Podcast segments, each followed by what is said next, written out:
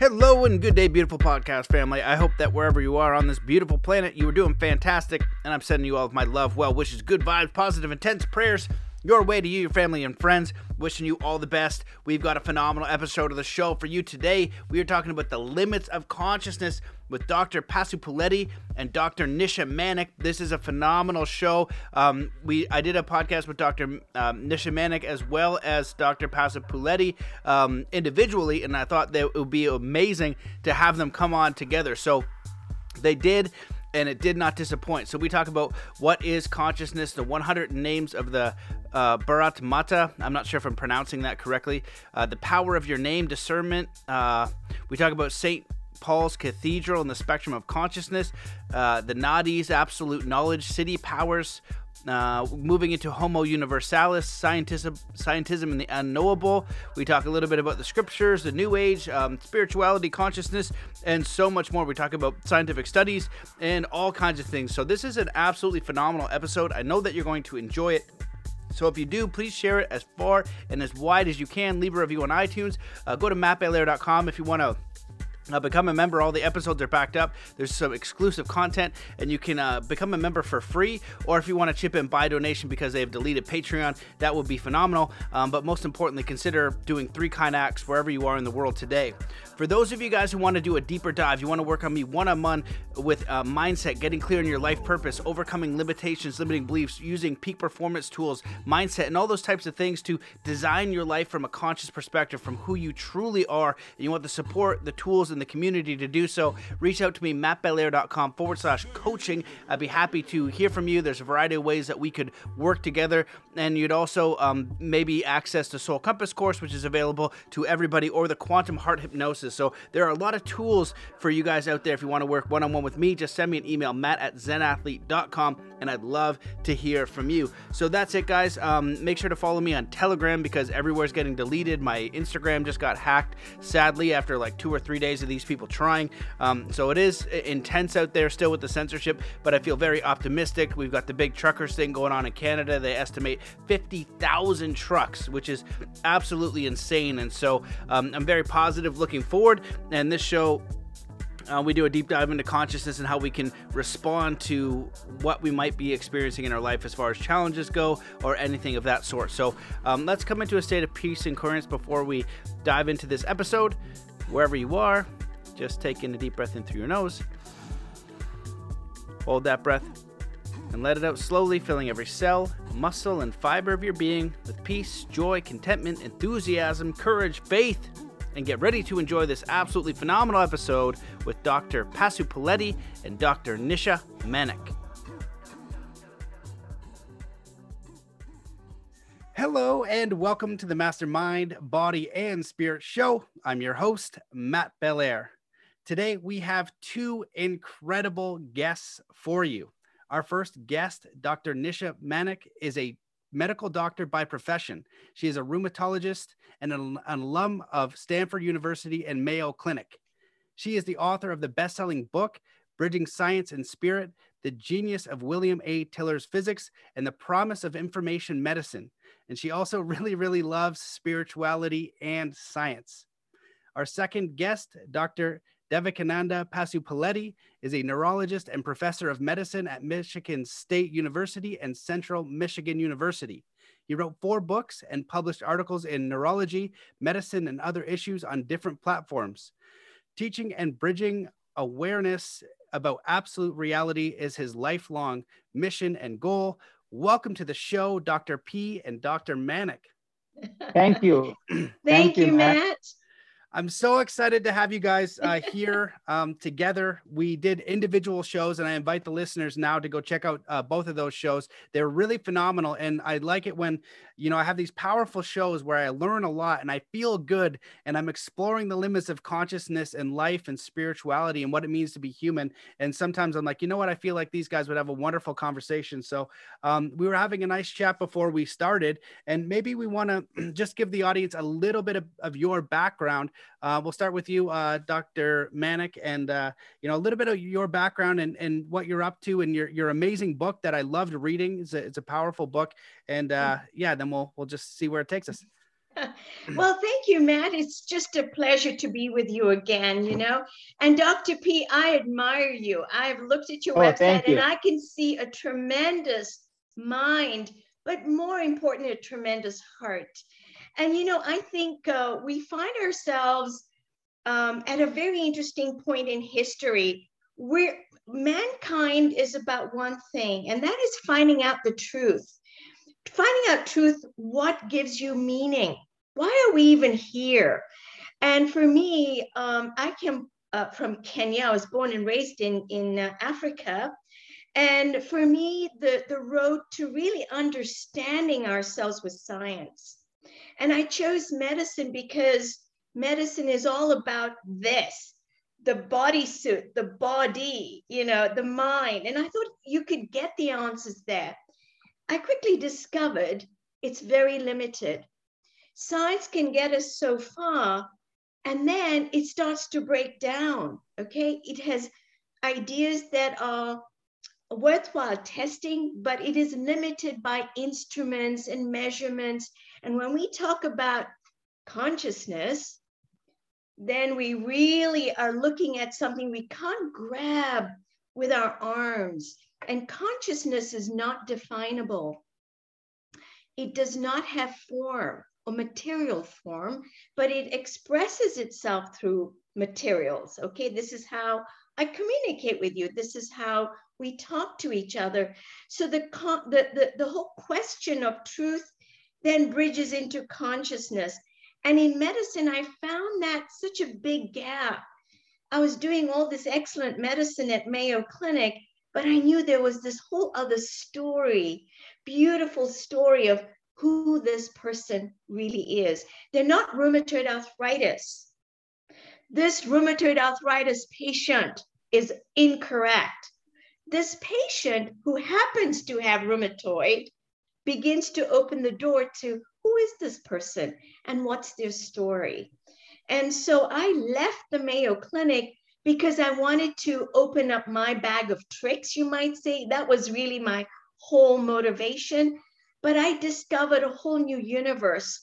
And science is and can be a way to self knowledge. Science is a way to self knowledge. I mean, just imagine that. It's how you ask the question and how you give meaning to those numbers, how you conduct those experiments. Mm. And that's where bridging science and spirit came about. And it's really looking at the experience of one physicist, William Tiller, who did extraordinary work on himself and tested himself and his consciousness and its ability to change materials. So the bottom line here is consciousness, your intention is incredibly powerful. And it's incredibly powerful if you join with divinity, however divinity you define it as. Can be any tradition. So we're incredibly powerful beings. We haven't quite touched the surface, and we have to leave our limitations and fears behind. That's what I want to leave behind. And that's my message here. That's oh, wonderful. Beautiful. Go ahead, Dr. P. Well, uh, I am from India and I grew up in India for 25 years and then I came to United States 42 years ago. And uh, I became a neurologist, brain specialist, and I have seen it all from migraine to stroke to seizures to everything. But mostly I worked as a chief in uh, a trauma center. So I happened to see and thousands of patients who had altered level of consciousness. We are hmm. talking about the science point of view consciousness, not the spiritual point. So you try to understand the scientific uh, standpoint, what is consciousness. And then I have seen anywhere from youngsters, 18 year old from gunshot to elderly people with cardiac arrest and massive bleeds in the brains, uh, going into coma and all those things. I have seen hundreds of thousands. Some unfortunately I had declared brain dead, not the whole body function dead, but just the brain. And just the brain being dead, we have to discontinue the ventilator, the family's permission. And uh, that is one way of uh, looking at the scientific way of looking at the consciousness. Then, of course, uh, I'm also a teacher neurology and as well as a little bit of bedside manners and how to respect a human being, not just as a patient, as a DMB number. Who is next? It's actually every patient is important. You have to treat them like a human being as a number. So, as a teacher, you know, not only teaching the bedside manner, how to respect a fellow human being, I also emphasized on the easiest way of understanding what is consciousness from scientific point of view. Like everybody else knows, like is the patient awake and alert? That is the definition of scientific definition of consciousness. Means the ability to uh, have the awareness of you being who you are, and also the surroundings. That is actually the consciousness. In layman term, we say awake and alert. And then the other extreme is the deep coma and, and also the brain death. In between, there are different levels of uh, level of consciousness. But Matt, I don't think uh, that's what the discussion here is the spiritual side of the consciousness, not the neurology standpoint, uh, teaching the students. So that is what really working with them and also some background as a uh, as a child growing up in India. Majority of them are Hindus. They have Sanatana, ancient way of life. I actually don't call it way of life because everybody has a way of life. Whatever way they, they have, that's the way of life. But the old uh, seers who had the divine vision, to see what the human needs are to be a human being.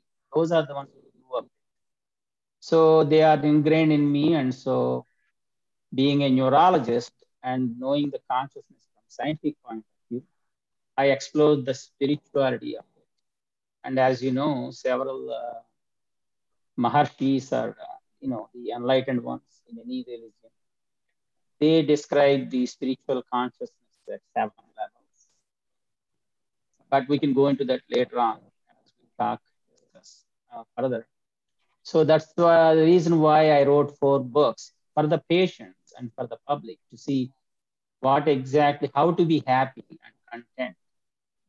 And also last book is uh, about the India, bringing the awareness to the rest of the world, the unique qualities India has that made it sustain for at least uh, 17 uh, even the even if we take recent history of India with all those onslaught invasions and all that stuff for thousand years, still it bounced back, coming up again as one of the. So that's why I wrote the fourth book called uh, Tribute to the Motherland.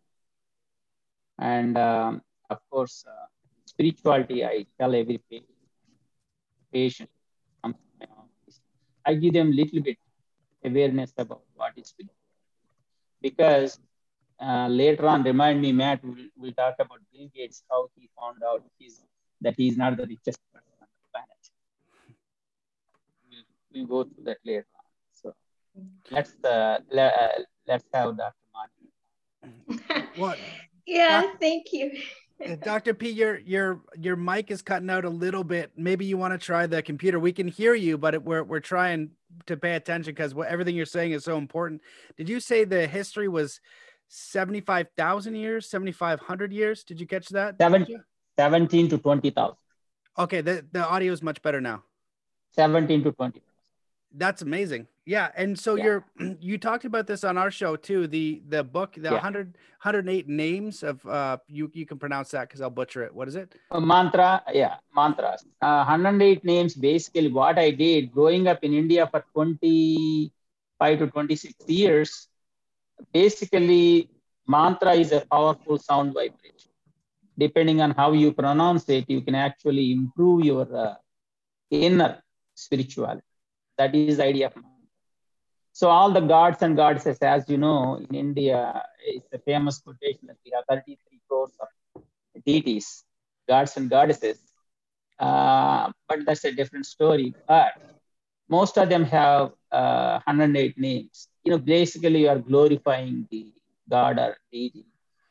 What I did is what I know of India, growing up in India for uh, 25 years.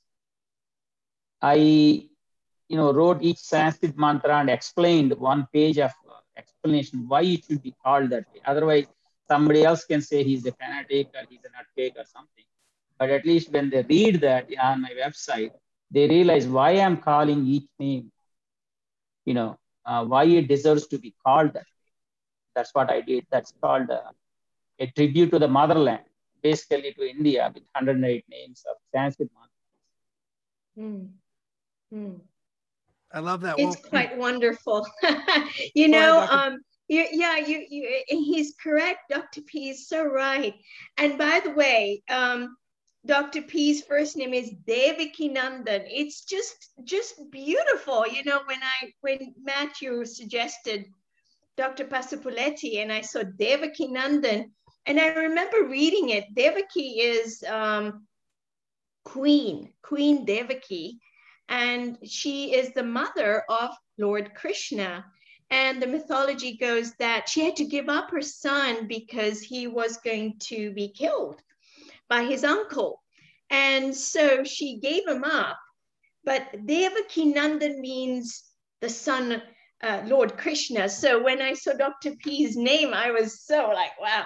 And you know, in some ways, we do embody our names over time.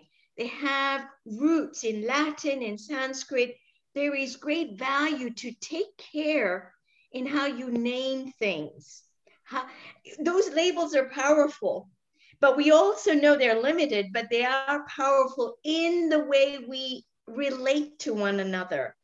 And it's also wonderful what he said about mantras. Om, Om, Amen. Oh, right. So those, even as I say it, the very vibration, it really resonates in the chest. Breath is our anchor.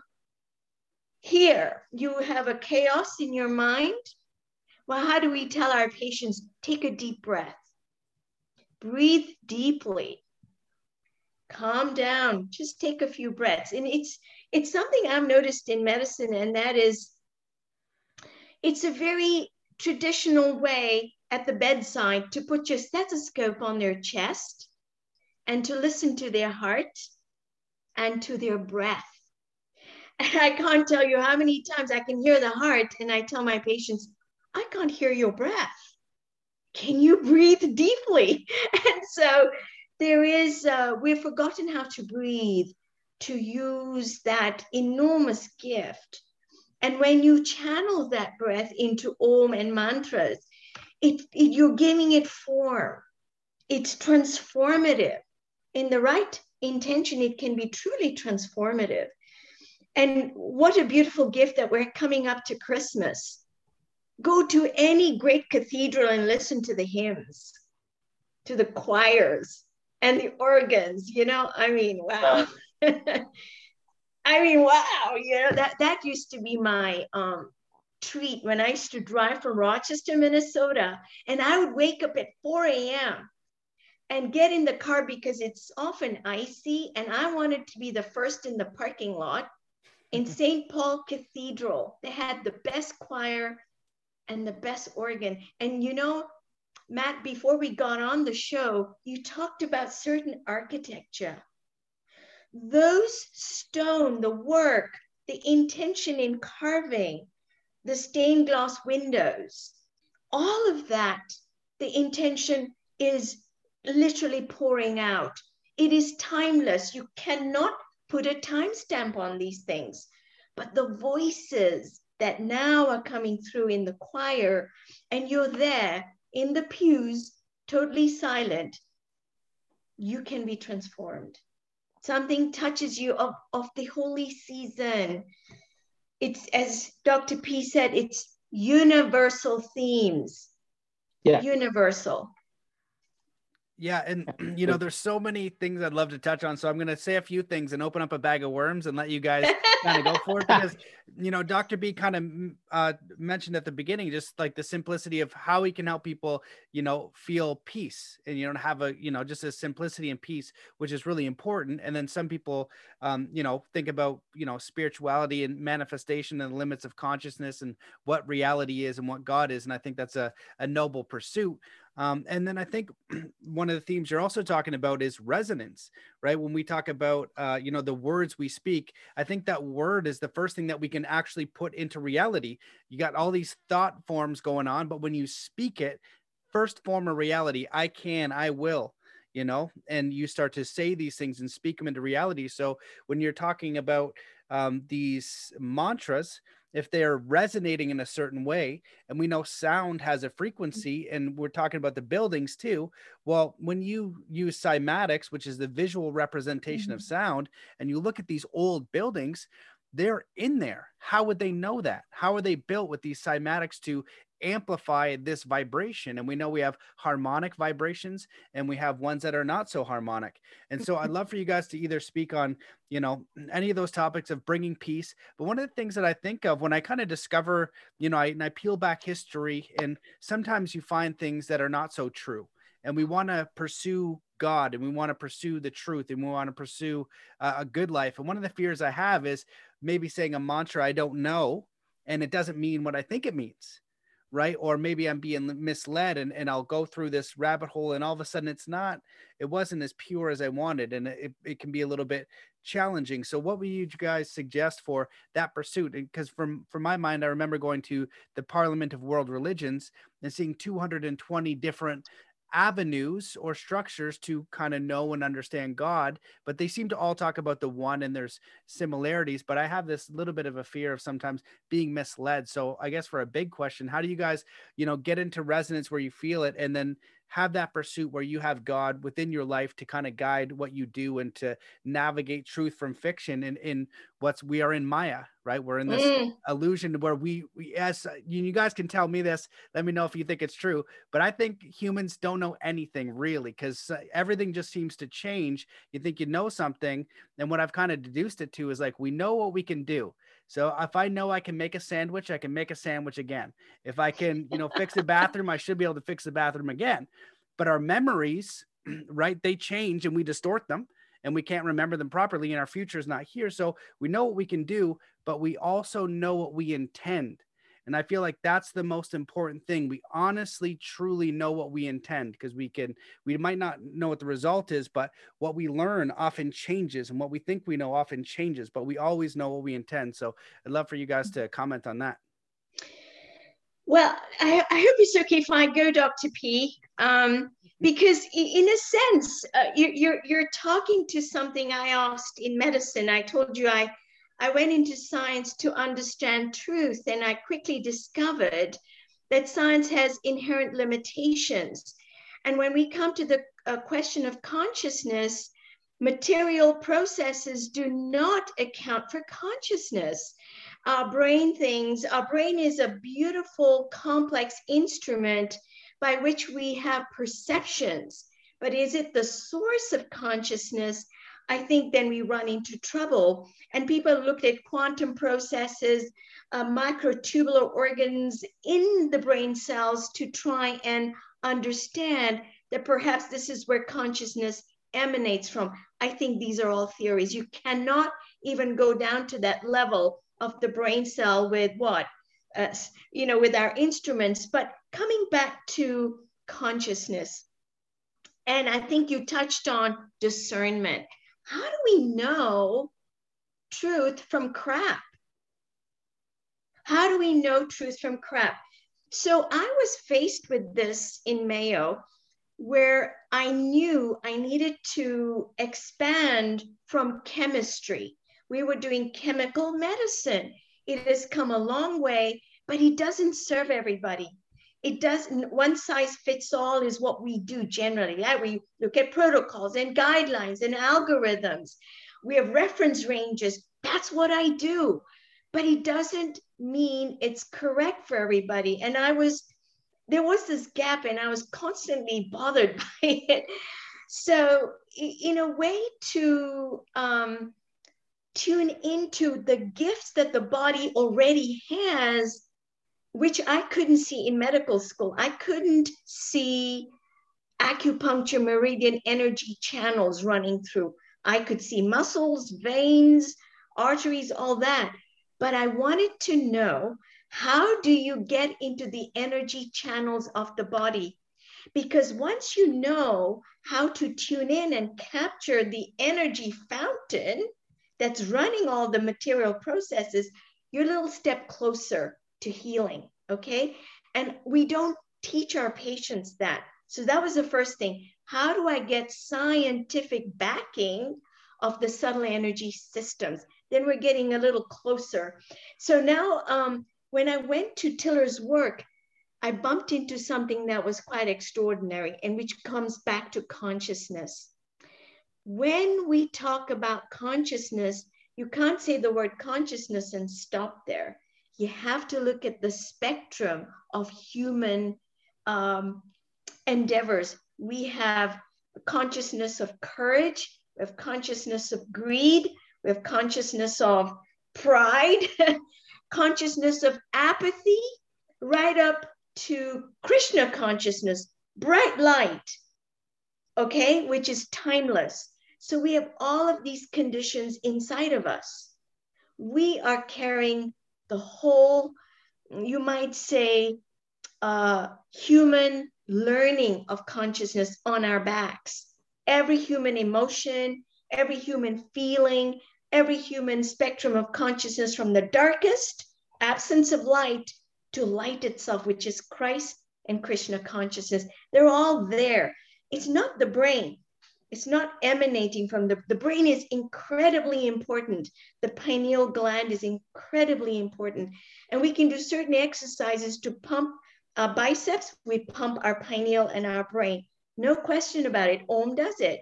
Going to St. Paul Cathedral and listening to the hymns does it. But once you know that there's a spectrum of consciousness, now you you you don't resist the greed and the apathy. You simply choose. You walk away from that. You don't give it strength but now you can choose something different. I think Master Jesus says, Come, my brother, choose once again. This is tremendous what Jesus is saying. By the way, I get chills when I say that. Okay? So Jesus has said, Come, my brother, choose again. He never resisted the evil side. He didn't resist Caesar. He didn't. He just said, Gifts unto Caesar what belongs to that, but the soul of man belongs to me, right? So, like that, we have the capacity to choose along this spectrum. So, we come back to that question of discernment. How do you then choose that which is light before being misled? And in Bridging Science and Spirit, I give a tool because really jesus also says by their fruits you shall know them. But by the by the time you know the fruits it's too late sometimes right? You've given your life savings to somebody and he's walked off with it. You thought you were giving it to uncle whoever to you know you've trusted them and discerned because by appearances they look fine so you can't know by appearances how will you know and this was tremendous because at Mayo, that was the same question before I walked away and chose Tiller. I chose a physicist because there is a tool and it's called kinesiology. How did I learn about this? Well, it's from David Hawkins and George Goodheart. They talk about how muscle testing is not the muscle, it's not a local response it is really your acupuncture system connecting. And your acupuncture system is like a wormhole into the infinite, you might say, data bank. And so I tested myself on this and it works. This was the fascinating thing. So Tiller's science is really one of the heart.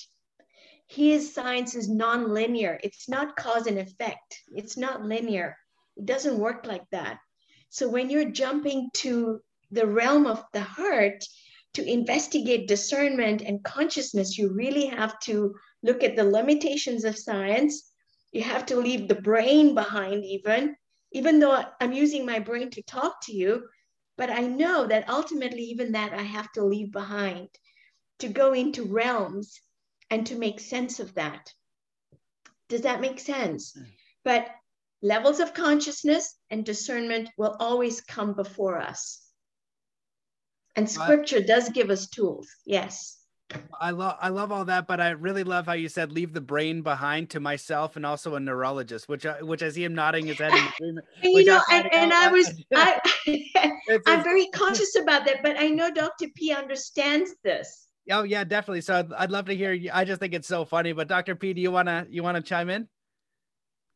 Yeah, remember I said before, like uh, there is a difference between being, you know, human being and being a human. All this medicine, everything is at your physical level. What you see, what you hear, using your five senses. So brain is like a, uh, you can say that is the conductor and he's letting all these instruments play whatever characteristics they have they play those but in real life you need both. You can't have just the science or you can't just have spiritual in other words you can uh, make food and sit in front of it and say i'm hungry but you still have to get up and uh, uh, eat the food put it in your mouth. Or if you don't put it in your mouth, even if somebody else peels banana and put it in your mouth, you still have to chew and swallow. So there are two different things. I mean, there are two things, they work simultaneously. You cannot leave one without the other. That is what the whole problem with the world today. Today means I'm talking about last, let us say last 100 years, we have tremendous technology, iPhones and you have the uh, iPads and you name it, like we three are talking remotely to each other, looking at each other's expressions also. Is all possible with technology. But you have to ask yourself, is everyone happy? Remember I told you I will uh, remind me Matt about Matt Gates, uh, Bill Gates. Bill Gates was, uh, before he became filthy rich, the richest person on the planet he was working like uh, anybody else and he was in an airport and a newspaper vendor was passing by he wanted the newspaper so he asked for a newspaper and uh, he looked in his pocket he didn't have enough change he didn't have enough money to pay uh, to buy the newspaper or enough change let us say and then he told the vendor hey you know what I don't have change you can take that. or, you know, if you come back, I'll uh, browse through the headlines and I'll give it back to you. And the vendor said, no, no, sir, please take it. It's okay. I already had my profit for. So I'm giving it from my profit. Not, it's not a loss to me. So he moved on. And again, it happened to him again, the same airport. Uh, again, he has to travel. And uh, two, three, four months, six months later, he did the same thing. And the same vendor in the, you know, uh, airport. Same thing situation, he didn't have change, enough change. And then the, he said, you know, I'm not buying the uh, newspaper this time. I don't have the change, so I know. So you can move on. He said, no, sir. Have that, you know, it's on me. No, no, I can't take it. You already gave me one. I didn't give, I didn't even pay you the money and I don't want it again. I don't have change. He says, sir, I insist you take it. So he did. And you know, you know that later he became the richest man for last 20 years. The richest man on the planet. So again, uh, he, it bothered me back of his mind. I didn't pay that guy, and he gave me two newspapers, and I am the richest man. So he was looking for him accidentally. Again, he found him. And he says, you know, do you know who I am? He said, yeah, you are Bill Gates, richest man on the planet. No, no, no, no, no. That's not what I'm asking. He said, Yeah. Uh, do you remember you gave me a newspaper for free? He said, Yeah. I gave you two, two times. I want to do something for you and ask me anything, whatever your wish is, I'll do it. You know, I'm the richest man. I can do anything for you. He said, thank you, sir, but I don't need any. I'm fine. No, no, no, I, I have to do it. I'm the richest man. You know, you know that uh, when you didn't have money, I gave you with my profit. The reason I did is because I enjoyed doing it. I don't want to take money from you or anything from. This because the story I told you because when you know new uh, Bill Gates, a lot of people ask him, "How did you become rich, Babu?" So in one of the panels, one lady uh, asked him that question: "Is anybody richer than you?" She was thinking maybe he's going to say God. Then he told this story, and he said, "A person with a kind heart is the richest man on the planet, not the why did I tell you that story? Because we talk about the body and uh, all these, uh, what we call these fears, the happiness, sadness, they are common to all the human beings. But we are different from the animal because there are 8.4 million species of living beings. So the only the thing that makes us different from other human beings is that we have mind which is, which has the ability to choose and work at will right? And we also have this uh, unflinching trust for knowledge and knowing what is there. That's mm-hmm. what makes you different from other uh, beings. So it is nice but the, all the problems in this world even though we have the tremendous technology today, let me tell you that even if uh, you are a Christian or whatever religion you belong to, as you know, Abraham and he conceived. He had the baby when he was 20 years old and Sarah years old. And you think that's just, but it, and Abraham was real, he was documented in the history. But what is our lifespan now? For man, it is uh, uh, 70 to 75, women anywhere from 70 to 77. They outlive men, from the beginning of time. So, are we forward or backward? Do you think we made advances, or we, you know, we were uh, actually worse off than people? I mean, before us, like people who live minimum 100 years and all. By the way, we are the shortest people on the planet now. Not uh, six foot four is not a tallest. People used to live taller than you know, they used to be taller than. Why I said that is you have to separate physics, I mean your physiology of the body. And the problem, the whole problem in the world is identifying yourself with the body, thinking I am. This body, this mind, this sense, senses. That's not the case. How do we know? You don't have to be a science, rocket scientist to know that. All you have to do is, you know, all of us do, including the BBC. We are awake, alert. That's what we call it, uh, the alert consciousness. And then when you drift into sleep, you dream. You have a stage of dreaming, and if your eyes are closed, right? When you are dreaming, you know, if you close your eyes now, uh, Dr. Monica and Matt, everything is dark for you. Hey, Dr. K, you turned off the light. but when you are dreaming, your eyes are closed. Then where is the light coming? If all these explanations from your pineal body, the third eye, the reason why pineal body is said it is the uh, third eye is because we have two eyes through which we control the light and the darkness and the, uh, you know light through the eyes. Pineal body also has those cells that stimulate the retina. That's why it is called. as of that, it, it knows how much melatonin it has to secrete.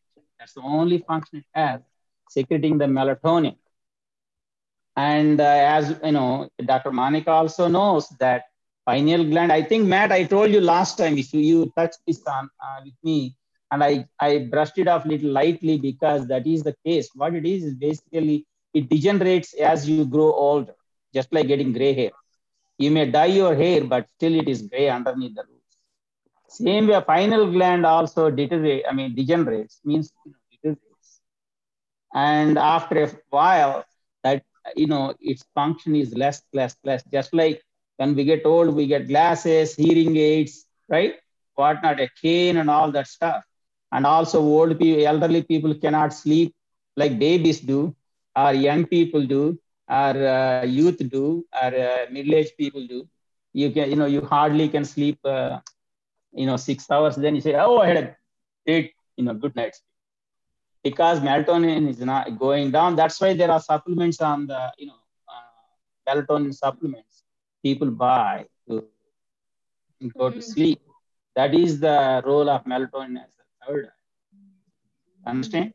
So even if you connect all these the body things, and as a neurologist, I can tell you, brain is a organ like any other organ. It does its uh, function, but the problem is it is the you know we call it master conductor. But at the same time, you realize when the brain is dead, heart can be functioning, kidneys can be functioning, and all that, but still we pull the plug.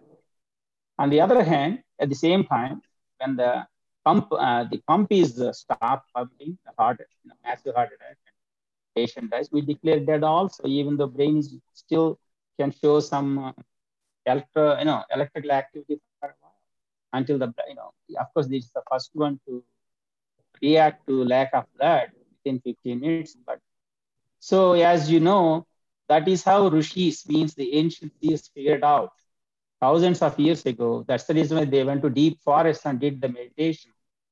Because every time they go and oh, the brain is the important thing. Oh, the uh, heart is the important thing. But then they figured out they all function together, but they are not the one running the body. It's called spiritual spark. And Dr. Manik touched on the uh, energy channels. And the rishis said there are 70,000 energy channels called nadis, N-A-D-I-S, nadis. In other words, if you want to lift your pinky finger, it takes fraction of a second. One, uh, one uh, energy channel from the brain comes to the tip of the finger and it moves. And then we say motor activity, this uh, ascending thing, descending thing, sensory goes up, motor comes down, all this. Yeah, that's all you know to the naked eye. Even how much you really trust your eye you know we use glasses nearsighted farsighted. You can't even uh, see something in front of you without glasses at certain age. Correct? So how much you you you believe i mean you trust your senses why there are two kinds of witnesses for a murder one says you know he didn't do it the other guy says he did there may be some motive personal motive that's a different story but how the brain interprets what we see. You know, that's why these abstract paints are. Go to the museum and everybody puts like a thinker and say, oh, this is looks like this. And Matt says, no, no, no, it looks like Zen and this and that. So uh, it, it's a actually, it's like a cart, like a body is like a bullock cart. You need mm. two, two to make that go on the road. One is your uh, physical function and all that. why? Because there is no spiritual knowledge in the world. That is the reason why you have. Why there should be hunger? Tell me. I think we touched this Matt last time. In New York City alone, per year, how many billions of food is wasted in the trash can, pizza, and all that stuff? Mm. And even here, every day, every night, one child goes to bed hungry, one out of five. but it's supposed to be richest country on the planet. Mm-hmm. My point is that yes, you have all these things without that knowledge about yourself, what we call self-knowledge, you can never, ever, ever make peace on the earth.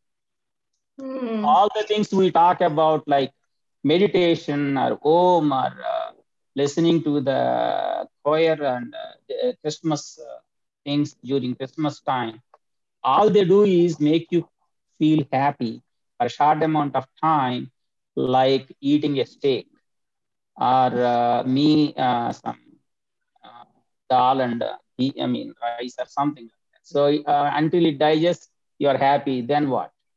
On the other hand, if you know, if you if you know the what we call absolute reality, true knowledge about yourself, if everybody knows that or everybody understands that, then you don't need all these programs and you don't need all these wars and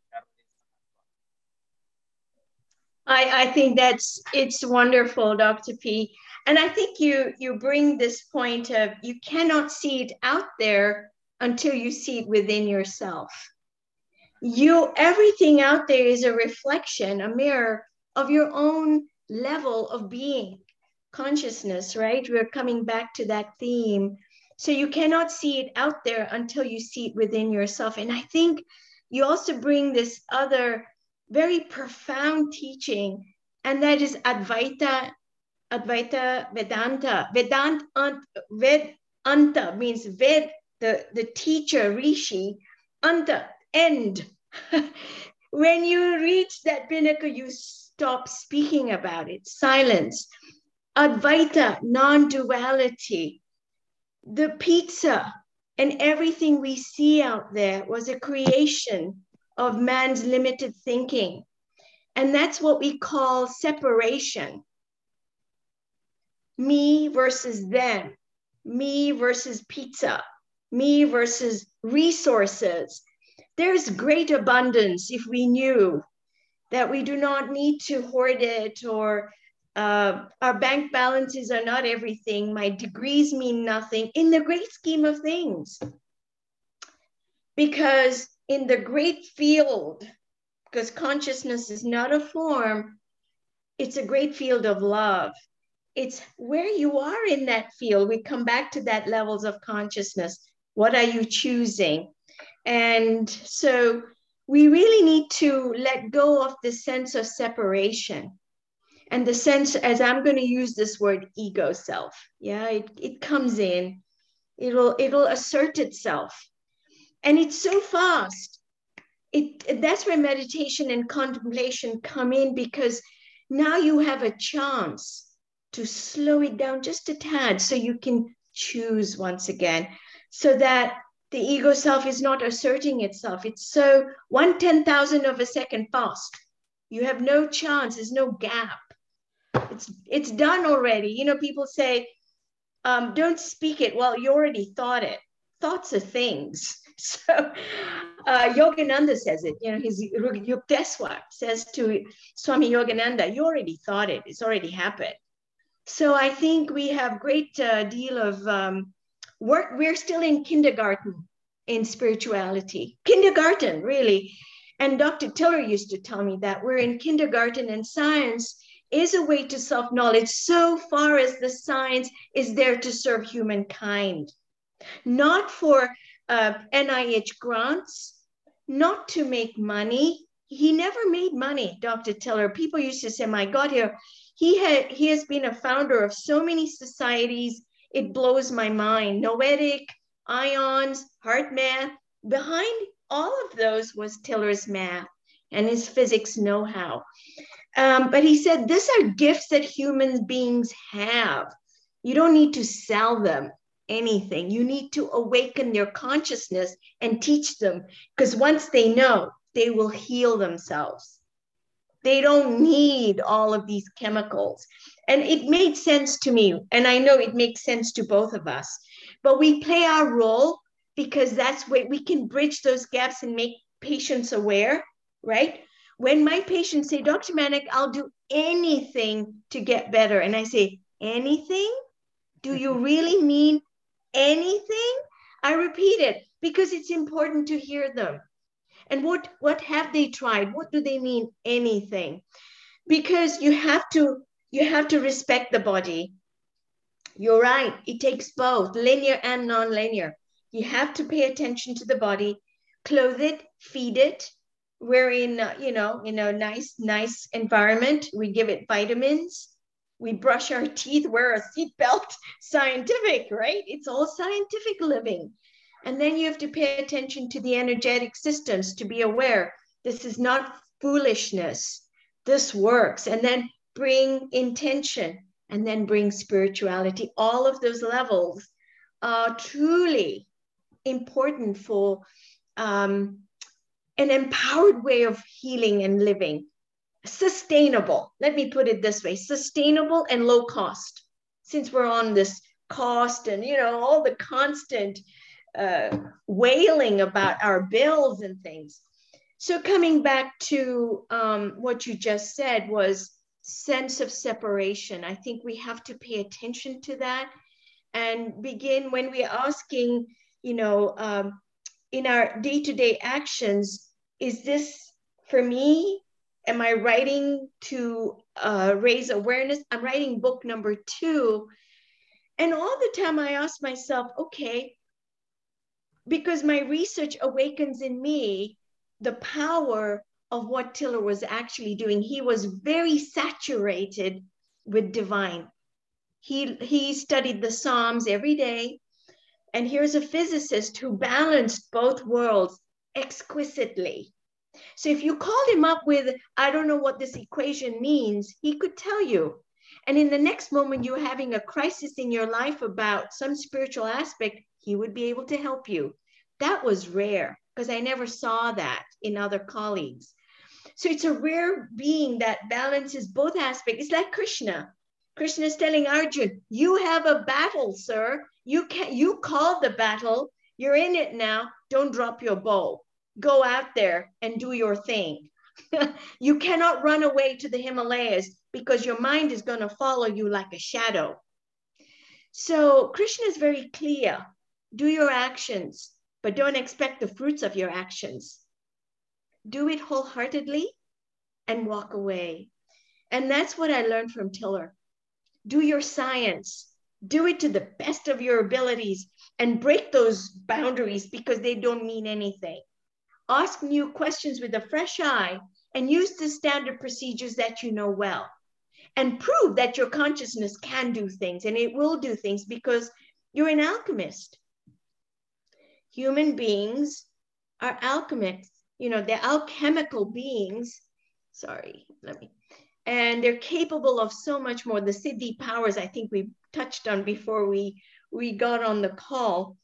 Siddhi powers, clairvoyance, remote viewing, all of those things we're capable of doing.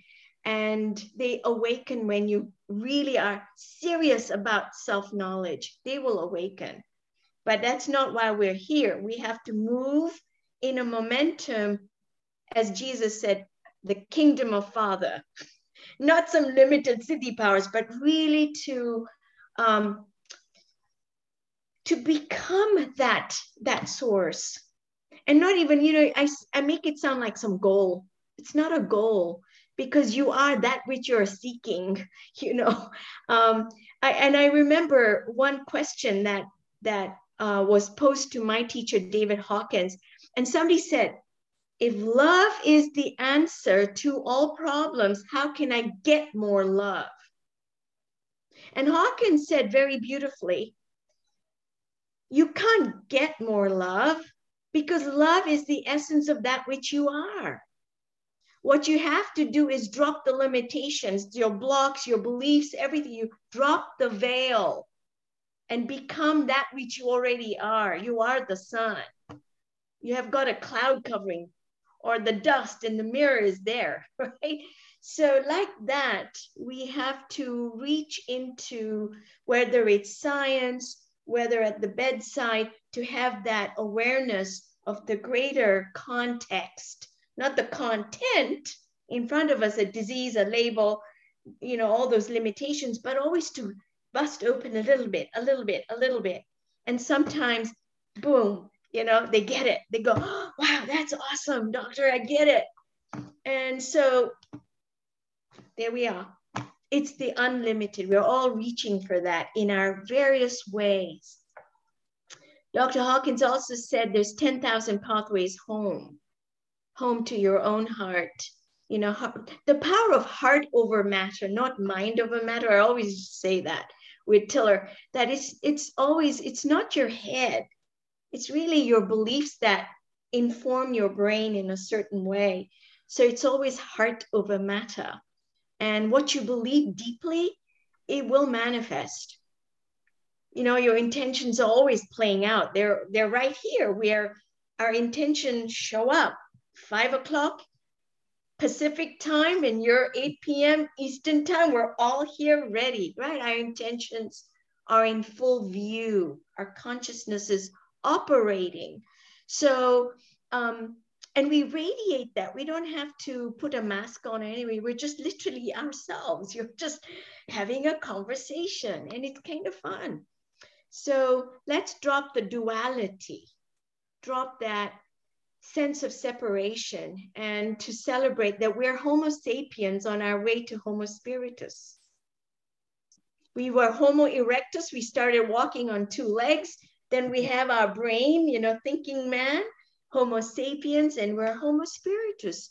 We're heading that way. And um, my other teacher said Homo universalis. Homo universalis, brotherhood of man. I never understood what she meant by that. This was 2006 in Mount Abu, Rajasthan.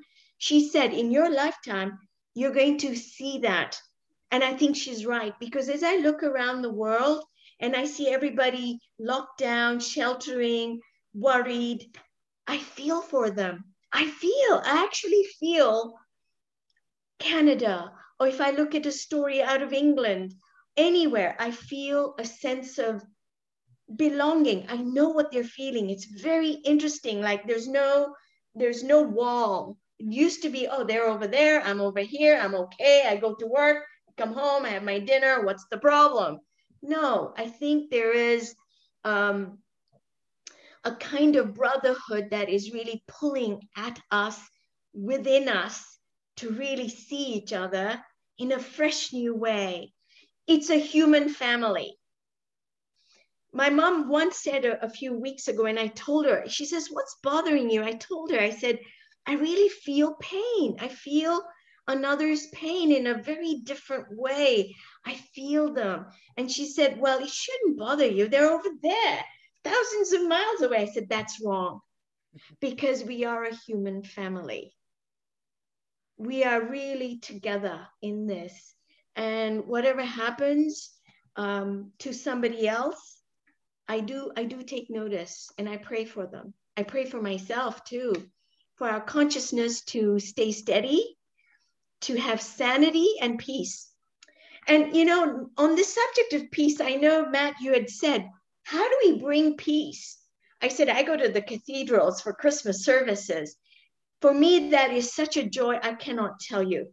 Uh, it really fills me up to just wake up at 4 a.m. and drive that road on the 52 highway to the Twin Cities. But I'm in California.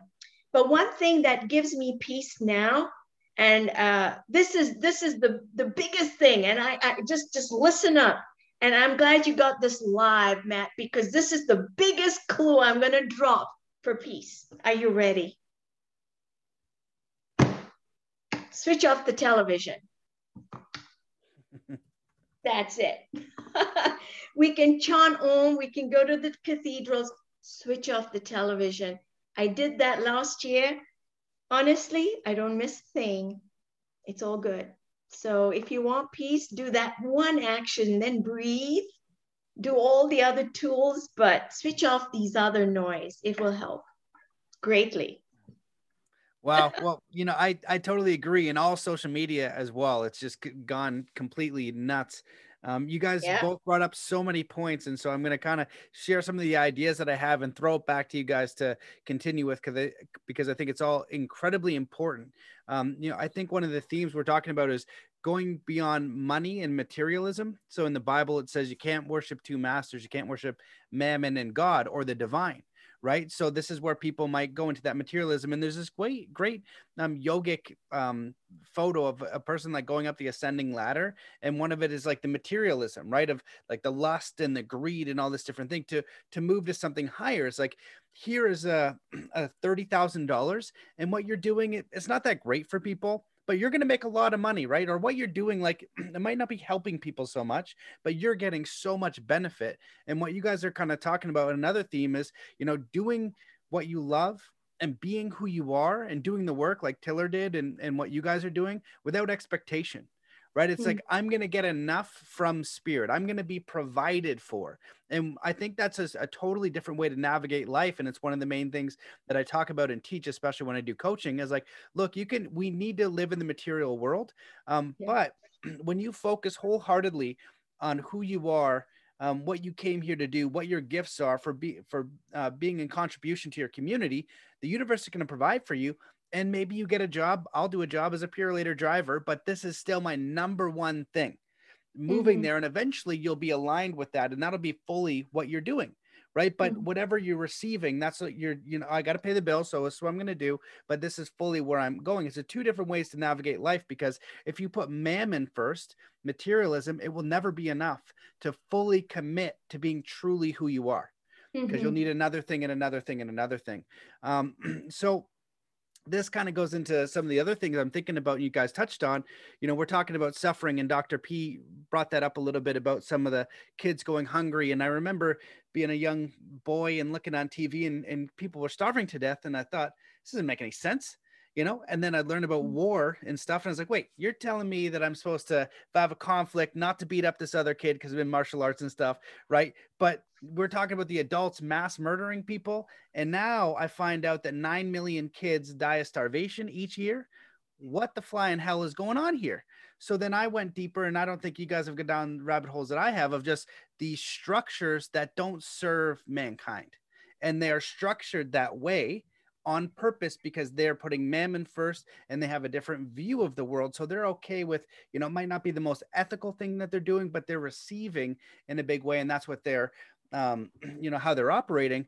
And so I, I wonder, you know, of like some big questions is like, how do I put a stop to that? How do I make peace with this bigger suffering that I see in the world? Um, mm-hmm. What can I do about it? You know, I've worked on things like human trafficking and and some horrible stuff that I'm like, well, if I'm not aware of it, how do I stop it? But it's so big that I can't stop it. So I kind of have to give it to the creator. Um, and so like, what's the point of this life? You know, I want to, I want to like, well, why am I here to like Nisha kind of said, right? You see this suffering, right? And being in Canada, I can tell you some pretty crazy stuff is going on. And then I'll see people who are experiencing a bit more freedom, a bit more openness, right? This ability to expand, right? Uh, in the United States, the right to life, liberty, and the pursuit of happiness that statement has never been so powerful.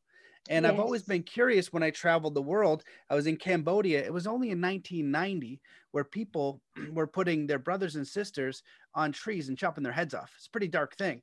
So, and en masse, right? And I'm thinking, how did this happen? How on earth did this happen? And so I, I seek the spiritual answer. You know, creator, the unknowable. What the fuck?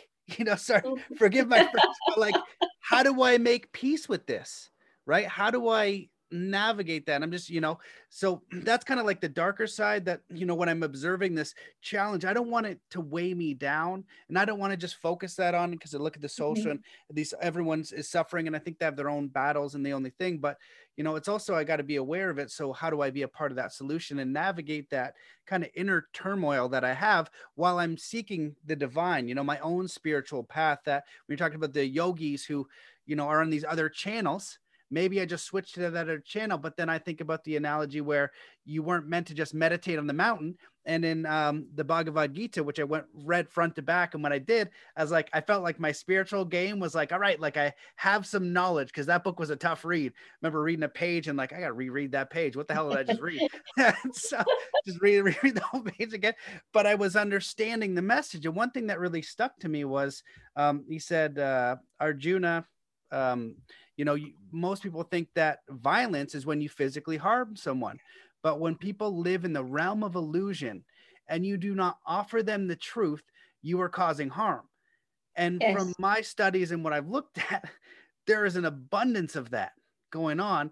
And I've always, you know, kind of been curious about how do I navigate that, right? And and and you know, pursue that. And we're we're seeing that on mass right now. So for me, personally, I find it a very challenging time to be in, and especially what I'm experiencing here. And so I'm trying to find the spiritual way to not be on the channel of fear and uh, holy crap, this is still going on and it's not it's not trending positively. Uh, and uh, how do I be helpful? So that's kind of like my rant, and I'd love to hear. Uh, we'll go with Dr. P first, and then and Nisha, or unless you know, how do you guys navigate that whole bag of crap I just threw at you? Oh, but remember, you know, uh, it's nice to have these TV shows and podcasts and all that. and this is 20, 21 is almost ending. We are entering a new year. And you tell me the we just had a shooting, a 15 year old kid shot three dead and six wounded in our Michigan. Right. You guys know. Right. And then you have both sides funded, so called politi- political crooks. They come on both sides and they rationalize not to have guns, have you know, need guns and all. So if you look at from the you know last century, I told you, even if you have technical advancement, why there is no improvement mental state or happiness or because the way I look at it is this. How about you're okay?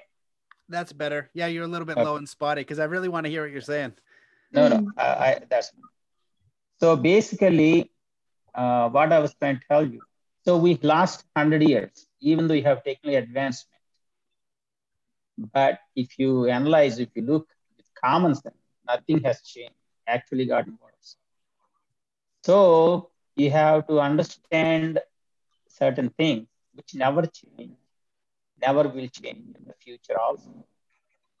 One is that science is good for material comforts for you.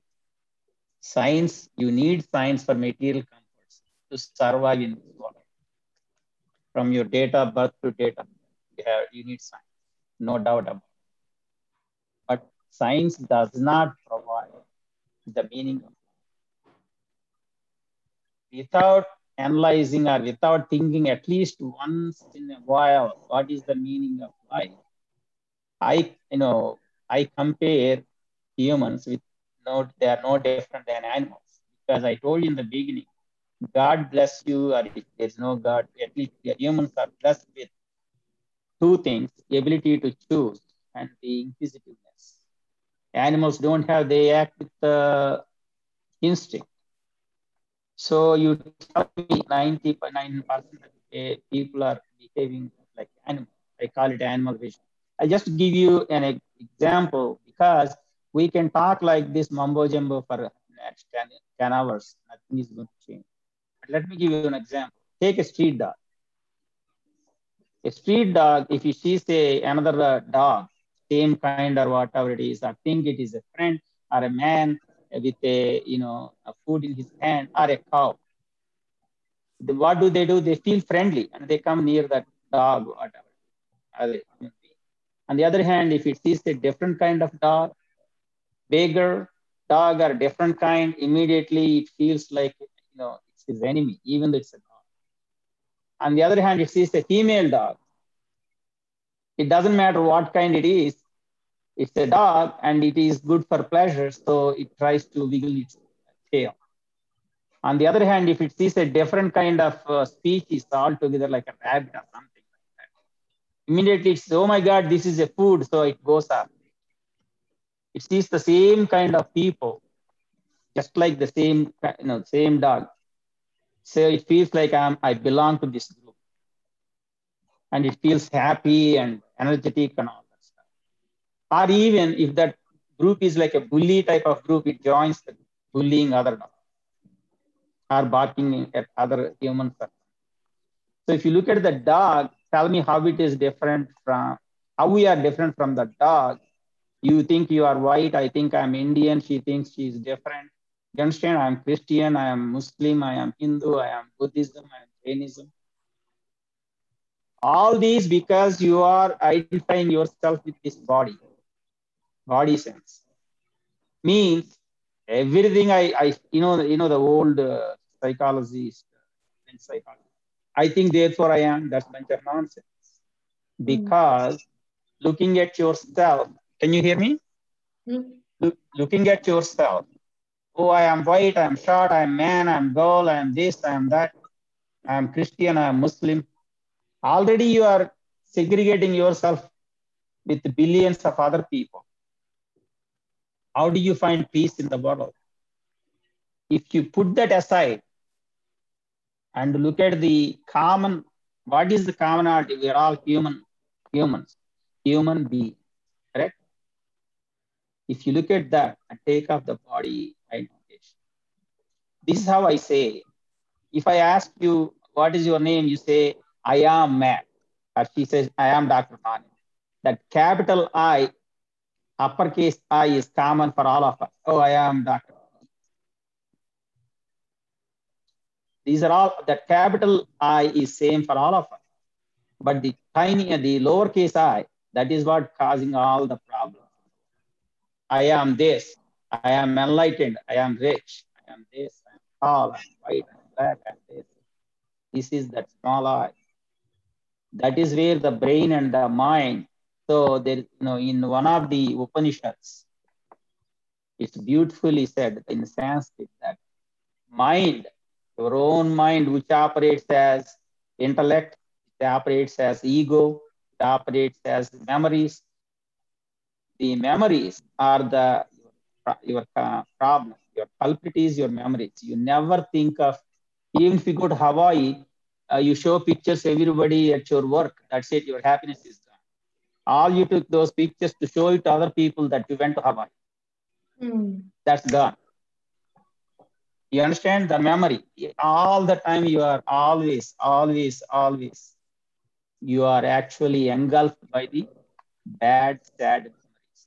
Never think of good things happen. So the Upanishad says, I'll translate English. Mind is your friend, mind is your enemy. Mm. So, okay.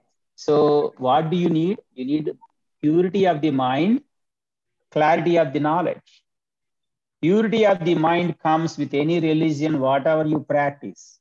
As long as you practice that not to hurt other people, not to do mass murders, not to you know, occupy other country or other land, other people property. As long as you follow whatever I do, as long as whatever you practice, meditation, yoga, yoga, all people know in Western countries, all they know is stretching one leg and one stretching one hand on a mat is not yoga. There are Ashtanga yoga means there are eight of that asanas, the postures is only one. That too, Patanjali described 84 of them. In every street corner, I see uh, yoga studio. How many you think they teach? 84? No. People can't even sit and put lotus. They don't. They cannot even cross their legs to have a lotus position. So all these disciplines, you talk about anything in the world, including yours, anything. Can I like in the beginning you said anything that anything is here, anything you practice, it doesn't matter as long as it purifies your mind. That is the requisite. The Bhagavad Gita you are mentioning about uh, Lord Sri Krishna, you know, famous scientists like Oppenheimer, Einstein, everybody even Einstein, Einstein said that religion without uh, science is lame.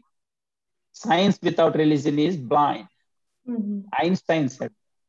So a lot of famous scientists, like including Oppenheimer, who did the nuclear bomb, uh, no, or, or, you know, Nagasaki. Even he studied Bhagavad Gita one verse every day. You said, remember tough. You cannot just read once uh, one time and say, oh, okay, no, the reason why you practice every day, whatever you like, doesn't have to be Quran, Bible. You have to do it religiously every day because, you know, you say, I ate a big meal and I don't have to eat for next one month. You don't say that, do you? Again, you ask your wife, what is for dinner? What are you making? Right? Same way, to have that purity of the mind, this practice is rest of your life, number one. Number two, you need clarity of the knowledge not by this guru or this sannyasi or that swami or this guy, that guy. If you look at, they all have big bank accounts and they live lavishly. You are the idiot sending the money to them. You know, old senior citizens, they send all their savings because some evangelist is saying that, you know, I'll send you to heaven. You don't even know whether he goes to hell or not. So clarity of the knowledge is very important. Purity of the mind, clarity of the knowledge if these two, like Bhagavad Gita said, no matter what you are, you are a toilet cleaner, you are a doctor, actor, whatever, you are a host, do your duty. So you have to know the definition of duty means whatever you, you know, you belong to or whatever it is. Duty means do everything, anything authentically, purely. So if you do these three, yes, there will be world peace, but it will never happen. I'm not being pessimistic. That is the human nature. Human nature is you can have a desire, but greed. Look at politicians, look at lawyers, look at uh, religious leaders, look at insurance and drug companies. Tell me who has desire. They all have infinite greed. The second thing is selfishness. Remember that small I I talked about. I, I, I. Me, myself, and I. So if you say hi, what is in it for me? So without that, you don't do anything. You always ask what is your own. Every family now became like, what is in it for me if I do this? Right? So these are the three things you can talk about programs, you can talk about um, anything you want. If you don't have these three, why? Because you have to have self knowledge. It means you have to know who you are. The moment you know and your connection, you know, you are, let, let us say this. If I give you a white paper and uh, I put a dot and say, where is this dot? It's in the white paper, correct? Same thing, if you look at the universe, Earth is a dot. And what about the humans? We are not even like a one grain of uh, sand on the beach. We are not even. Even Earth is not like that in the vast universe. Correct? If that is that, what does that is called big picture, like Dr. Manek said uh, universal one non-duality. What it is is basically you don't have to become overnight a yogi or guru or maharshi. It's simply knowledge. God gave you brain. God gave you thinking power. God gave you uh, reasonable intellect. Right. So if you the if you always look at the big picture, means in the universe, if Earth is a dot, who the heck am I? So if you have that kind of picture, it makes you humble. Then how do you hurt other person or how do you kill another person or how do you attack another country or why do you make other people hungry when you are throwing away the millions of uh, pounds of uh, tons of food in uh, New York City? Uh, just that's an example. Uh, there is no reason to be harmed. Nobody, because God gave you everything, even the rare stones you put a value. Why should there be inflation? Don't give me economics. That's all bunch of nonsense. no, really, it is nonsense. All these things come from what? Greed. Every do you? That's the reason why I put politicians number one crooks on my on my list since I was in high school. Because show me one politician who is poor, who he went poor and came out poor. Number two, if one there is one lawyer in the town or city or he starves to death. If there are two lawyers, they prosper. And show me number three, the name of religion, show me uh, when they didn't do mass killings and uh, these are all idiotic thinking and it's called ignorance. Like Dr. Manek said, the way out. You know, or you close your eyes, you can't see anything. Open your eyes, you see everything. Number four, industries. They buy from China, India, Afghanistan, Mexico, Pakistan, and everywhere for one dollar cancer drug and they sell it for three thousand dollars. My MS drugs cost thirty thousand dollars per month, and patient doesn't give a hoot because they're on Medicare or Medicaid. So you and I, the taxpayers, are paying for that. And they put one guy for the AIDS, the guy, guy CEO for the AIDS uh, drug, young fellow. They put him in jail. Remember, he got so greedy. One dollar, he charged fifty thousand dollars for the AIDS drugs, if you remember. So the insurance company, same thing it is the fear, fear, fear, fear. One guy gets benefit out of millions of people. One young fellow may die with heart attack. All of us pay because what if we have a heart? That what if they are making billions? So these are the list of uh, crooks on my list. That's only a short list. Mm. An important list. You know, I I, I, I I let just, Dr. Manek. Yeah. You know, I do. I, you you're so right in those the three main things to start to know thyself, to know yourself. It is why we're here. It gives us meaning. it's it's an important aspect you've touched on and just looking back on my life I'm, and it's it's a little bit of a caution too a lot of folks get into the new age circus and you caution go don't go sannyasi guru you know i'll tell you the secrets of the universe in this weekend workshop i'll raise your kundalini right yeah those, those are those are the names of all my workshops so, so this is it. A lot of folks go into tarot cards. Uh, let, let me go into the vortex and do this and that. I think it's a period of exploration. It will come because I've done those.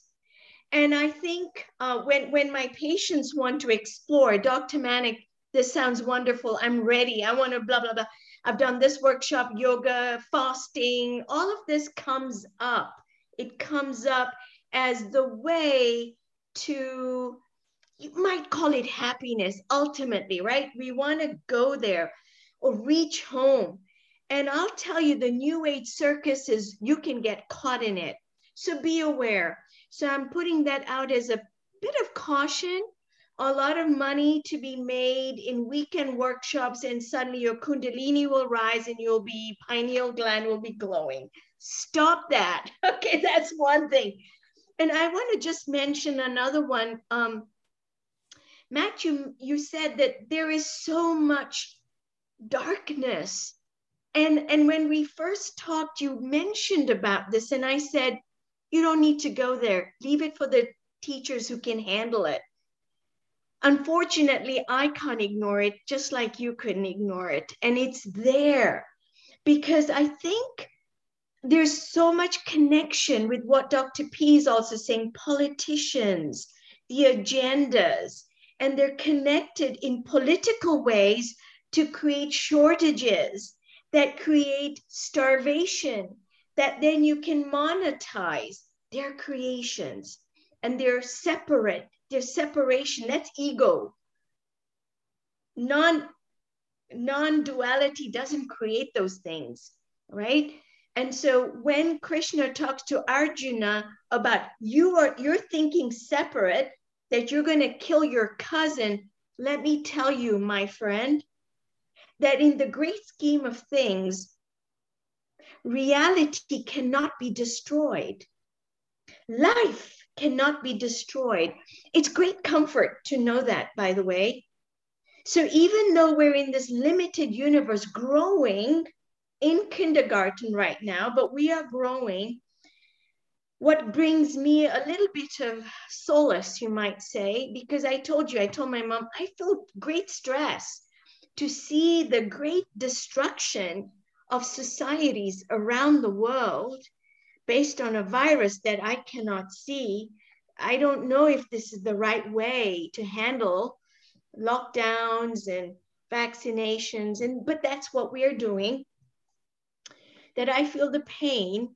Then how do you find the balance? And i think there is a little answer that in the great scheme of things you cannot destroy life.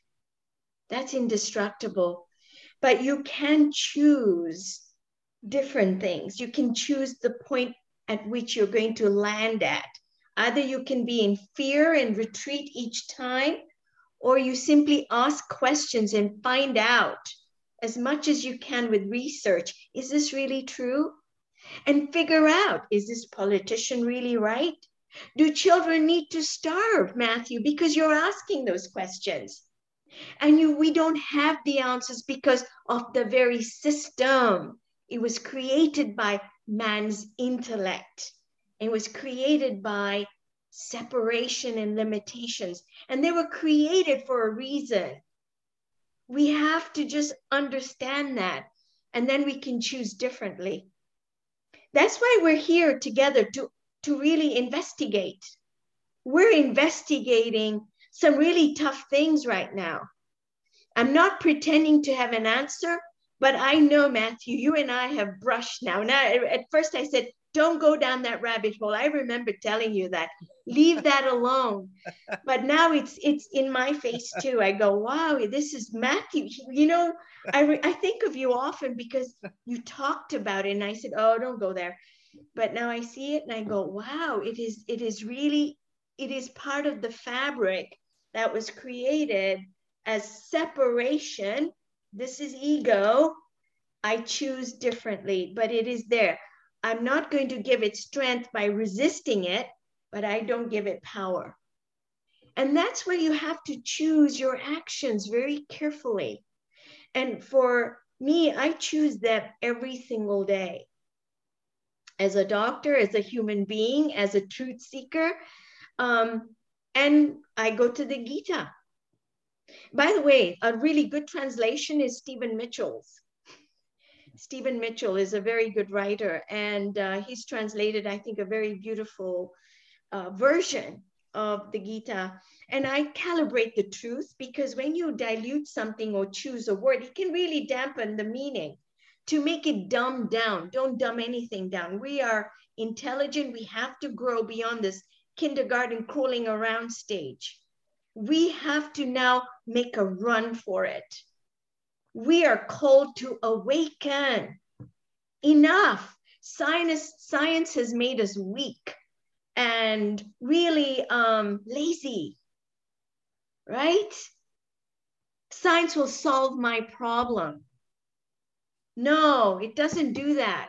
It gives us conveniences, but we have to wise up and waken our own self because unless you're really awake and have the signs, then you can make something really truly innovative that benefits mankind. That's what Tiller did. He was a tremendous mathematician and used his science and said, how can I bust open the gates to really innovate something new, new physics, new science that benefits humankind? And he showed that we are really tremendously creative if we give ourselves the power and the permission to do that instead of just sleeping. He says, Wake up, Nisha. Wake. He used to tell me that. Wake up. You're doing chemistry all the time. Wake up. You think your energy energy systems in the body are important, and they are. Wake up to intention and wake up to spirituality. A physicist is telling me that. That is a rishi. A rishi is a very a high term, a Sanskrit term for a sage.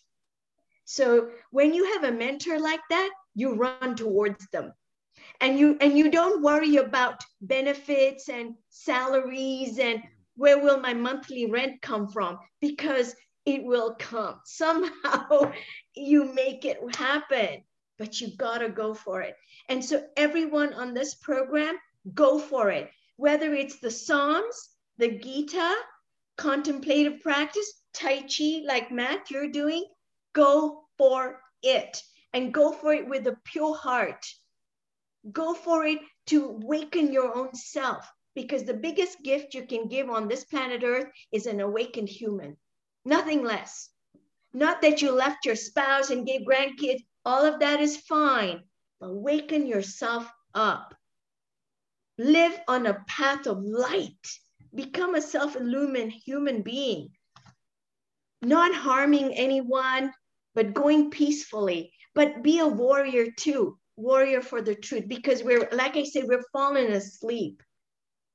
And science, I would say, has made us lazy. And but it's enough. Enough is enough. Stop looking to science for every bit of information. Wake up to yourselves. And the biggest, because you know we're about problem solving, there's two main pillars, spirituality and science. You need both. We've given science so much importance that we've forgotten self-growth.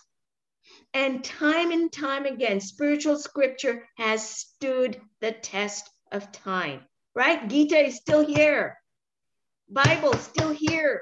Buddha's aphorism still with us. I'm banging on the table, sorry. I can't help it. But I know what I'm saying. We have to wake up. All right. And this is the time because we're all indoors, we're in our own jails. And the jail isn't here, it's physical. So bust out of your head and read scripture. Really ask yourself, what is it? What is Jesus's parables really saying? What is Krishna really saying to Arjuna? Because Kurukshetra is right here, right now. We're in a big battlefield. Okay, either you lose or you're bringing out your arrows and saying, I'm here for the truth. And in the great scheme of things, indestructible. Life itself, nothing, everything else is illusion. It'll just decay and go into dust. And so I say, my friends, when you start exploring, be aware of the New Age circus and keep plowing through because you will start to waken up. It will happen if your intentions are there to, I want to find out the truth of who this this is, not even who or what, because who puts us into being. I am her, her, a label, as Dr. P said very eloquently, you become the label, but we have to drop that. And I think a, another way is the pronoun, not a who, but a what are you? What am I? Not a who, but what? What is that quality that is really the elan vital of what animates everything? And it's love. You are the epitome, you're in the image. Love created all. And it goes back to that field. Either you go kicking and screaming and in fear, or you're going to go there all the way and say, that's it. And right now, I'm coming to the point of that's it. And it's not about more books and monies and curing everybody, but I show up in my clinic on telemedicine. But ultimately, it really comes back to that am I close to that field? That all, am I Krishna consciousness? Go back there and reread it again because it feels fresh because you have changed, you grow, and that same teaching now is going deeper. It's like a circle. You know, you go circular, deeper and deeper. Of course, in miracles, it's like that. You go, you read it, you read it, and you go deeper each time, like a circle. You're not the same person that asked the question before. You're different now. So we are now have to waken up quickly. Uh, don't waste time. We've fallen asleep long ago. We are called to now really wake up. And as you said, Matthew, we'll confront some of the darkness that man has created. It is a creation of the ego. God doesn't do things like that. There is no form of God. He's sitting in a cloud with a white beard. Forget that. He's not punishing us, okay? But it is this great field, and out of the field comes individuated consciousness. And in that possibility, when the conditions are right, they will come. The Krishna will come, Christ will be there. We are it. We're in that image. So we have to wake up now. And um, what a time we're living in, really. What a time in history. It can be a big tragedy or it can be a big mystery and a celebration. It's where we are in each consciousness we're choosing, okay?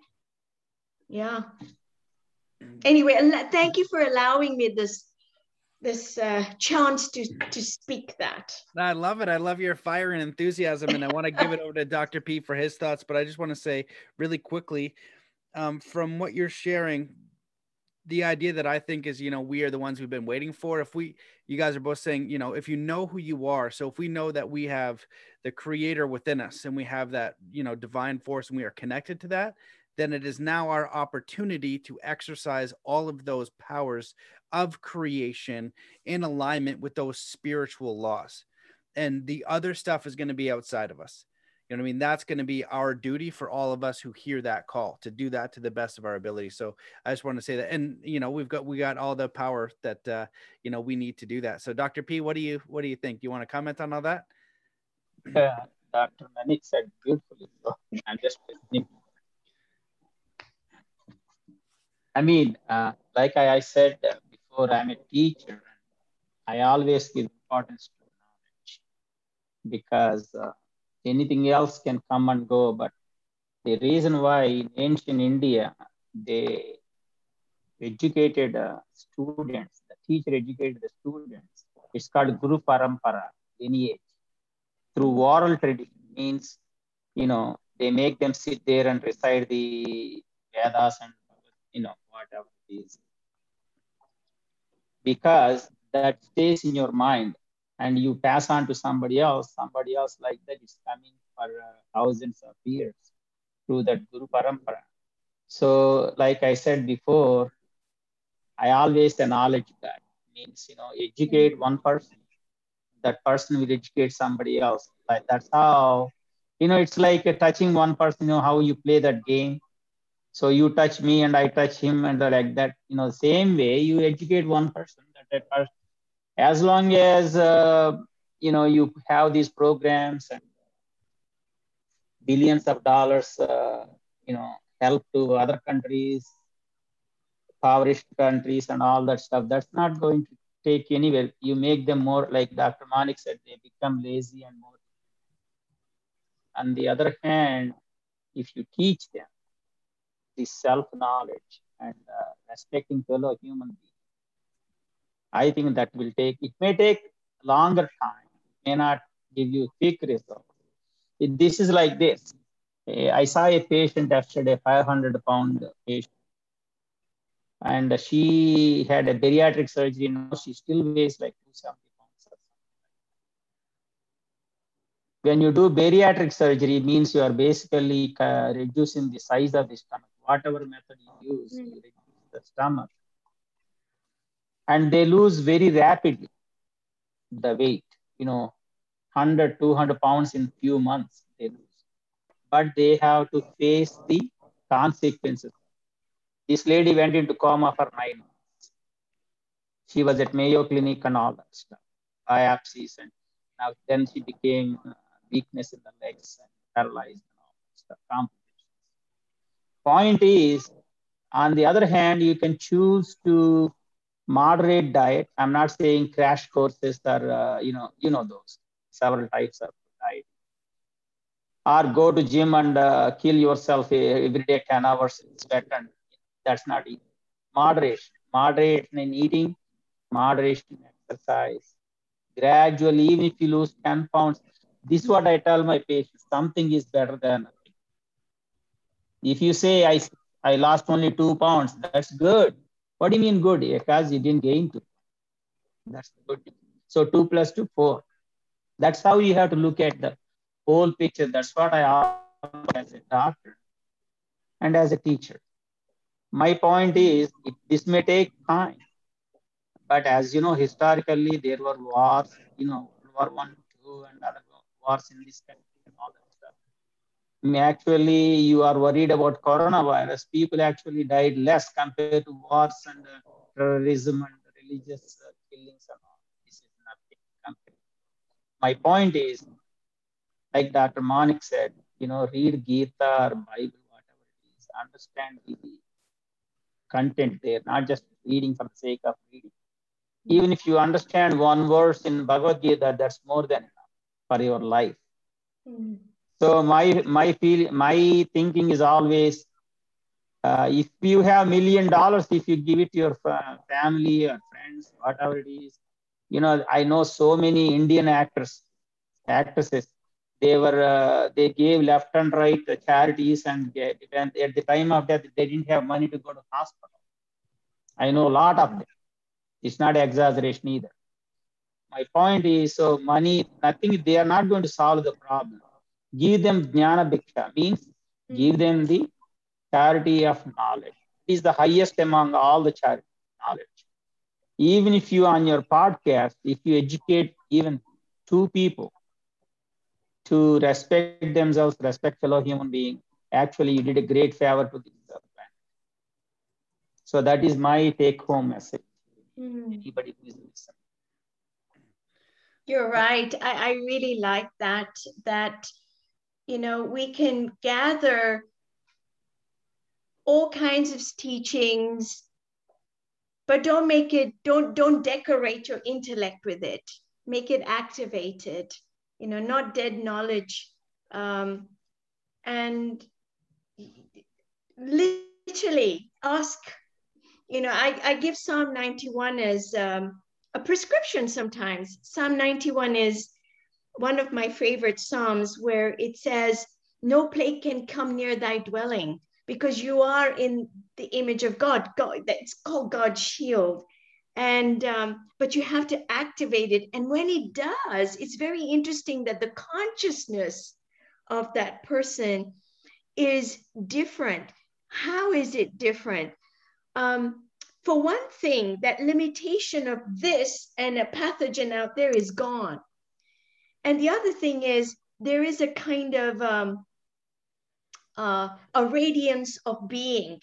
Um, you might say the dropping of fear is it, they're not identified with an arthritis or a medicine or it is a different kind of quality of a consciousness so the activation of that knowledge is essential not to decorate our intellect with it and and i really like what you said yes activated jnana uh, uh, it's called jnana yoga not karma yoga. They were doing karma yoga, giving, all that.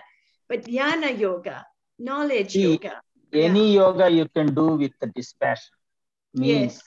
don't act, you know what Bhagavad Gita, Lord Krishna says, not that you do an action and don't expect result. Of course, in, when you do an action, there are four kinds of uh, results for anything, anything in the world.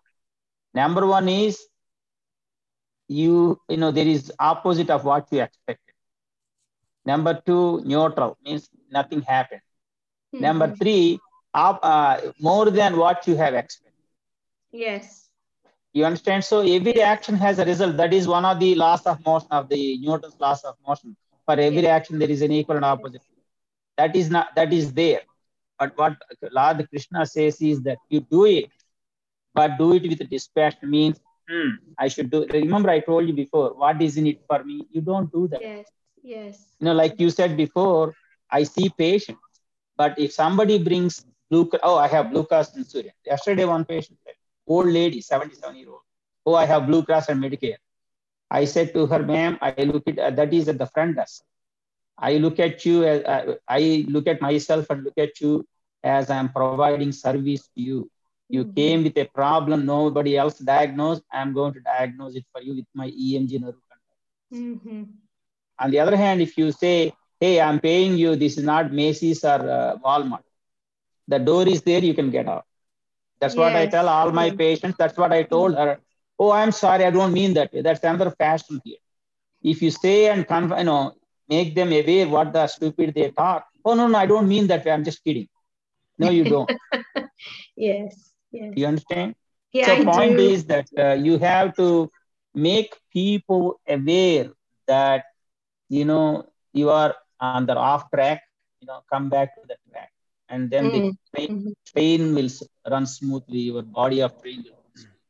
That is as a like he mentioned. I think uh, Ma, uh, Matt mentioned that in Bhagavad Gita. Remember, if you know, you know how they say in our scriptures if even if you watch murder, oh, I didn't do the murder, but still you you have some of the result because you didn't do anything to stop it. Yes. So, because you know we are educated, you mm-hmm. know, uh, I don't want to say highly educated, but we are educated, and uh, we have we educated both ways, spiritually and uh, scientifically. Mm-hmm. So we have a duty. I can't uh, keep on giving my money on the street and say, here is what I made today, here it is. It's not going to, it, it you know, it, it increases more laziness. We have patients four generations on Medicare, Medicare. So best thing is give them one advice or one thing to change their life. I think uh, that will actually giving charity of knowledge increases it. Giving money decreases. It. Yes, I think this is where Matt, the coaching comes in, where the patient actually has the answer. Oftentimes you say, what, what do you think the obstacle is? You lost, you know, you gave up smoking and you're back to that. What was the trigger? What, what is it, the pleasure? What, what do you think this is? And you give them the space in that visit to explore in a very um, fun way, actually. Just say, let's be curious about this. The word curiosity. Uh, let's be curious about this and uh, let's explore it. Let's figure this out. How we could increase your success if you should embark on this. Never demanding, but simply saying, let's stop uh, acquiring new knowledge and new shantics and new tools. No, you have the answer let's just explore where this might go. And it's really fun because sometimes they hit upon it and they go, why didn't I think of that, but they have thought about it. It's just this conversational, um, playful curiosity. Let's explore this and discover what we could do or what you could do in the course of your day. Tell me what your day is like. They've never had that question, by the way, most of the time. Oh, this is my favorite one. What did you eat for breakfast? and there's usually silence. Uh, I didn't. Almost 100% of the time. Okay. So I think it's a it's a question of curiosity, discovery of what motivates life. And many times it's robotic. It's patterns, um, convenience. My husband likes it. My children like it. Um, I'm stressed. So we come to many, many stories and circumstances. And it's it, it, as, as Dr. P says, we have heard it all. you know, we've heard it all, and you go, okay, what's causing that? Let's let's back up here a bit. We have all the time in the world. I sometimes shut off the light. And when I used to do physical clinics, it is a very good strategy. Switch off the light, switch off the computer, and say, I'll be right back. Give yourself 10 minutes to consider this question. I'll be right back. And it's interesting when you come back and say, So, what, what, what did you discover? And if they're being authentic, they will tell you things that, that will surprise them. They're, they discover subconscious now bubbles up. They give meaning to that thing, which they've suppressed and pushed it away. Can't be that important, but you go, just tell me everything that's that comes to you. And when they tell you things and you reflect back to them, they occasionally will say, I didn't say that, did I? I said, mm, you did. And there's the answer. Let's go here. Are you ready? Because you know, you have to make sure they're comfortable to explore what their subconscious has offered up.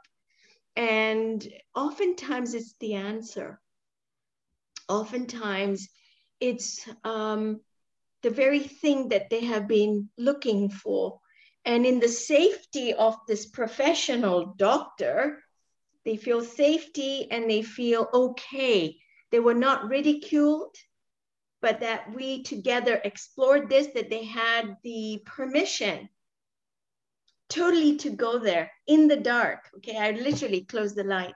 It's a it's a nice way, just something to.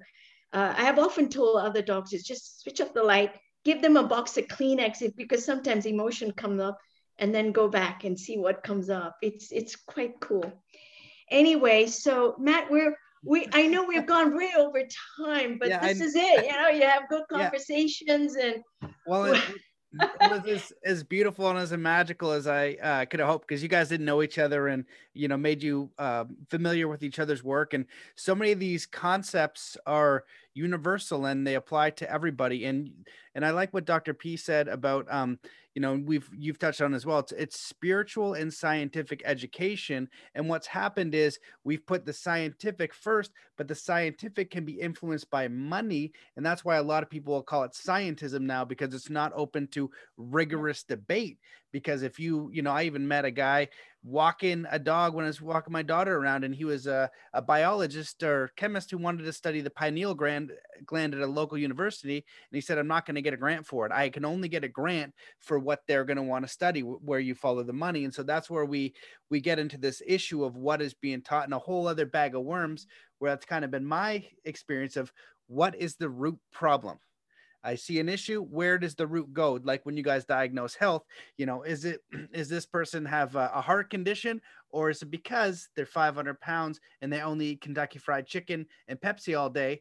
Well let's go to the root of that problem it's not liposuction or other things is we got to find yeah. the truth and where does that come from and what's the and then we go into the psychosomatic and maybe there's a trauma and all that kind of stuff then we're at the root mm-hmm. again and you keep digging until you get to the truth and you allow whatever someone else is going to say you you receive it and if it is better yes. and it is more true and it resonates, you can take that piece of information and go with it. So I feel like that's what we're awakening to of, oh, maybe this wasn't as correct as we thought. And we need to, as we're guiding the science, which uh, I liked how Dr. P put it as like the comforts.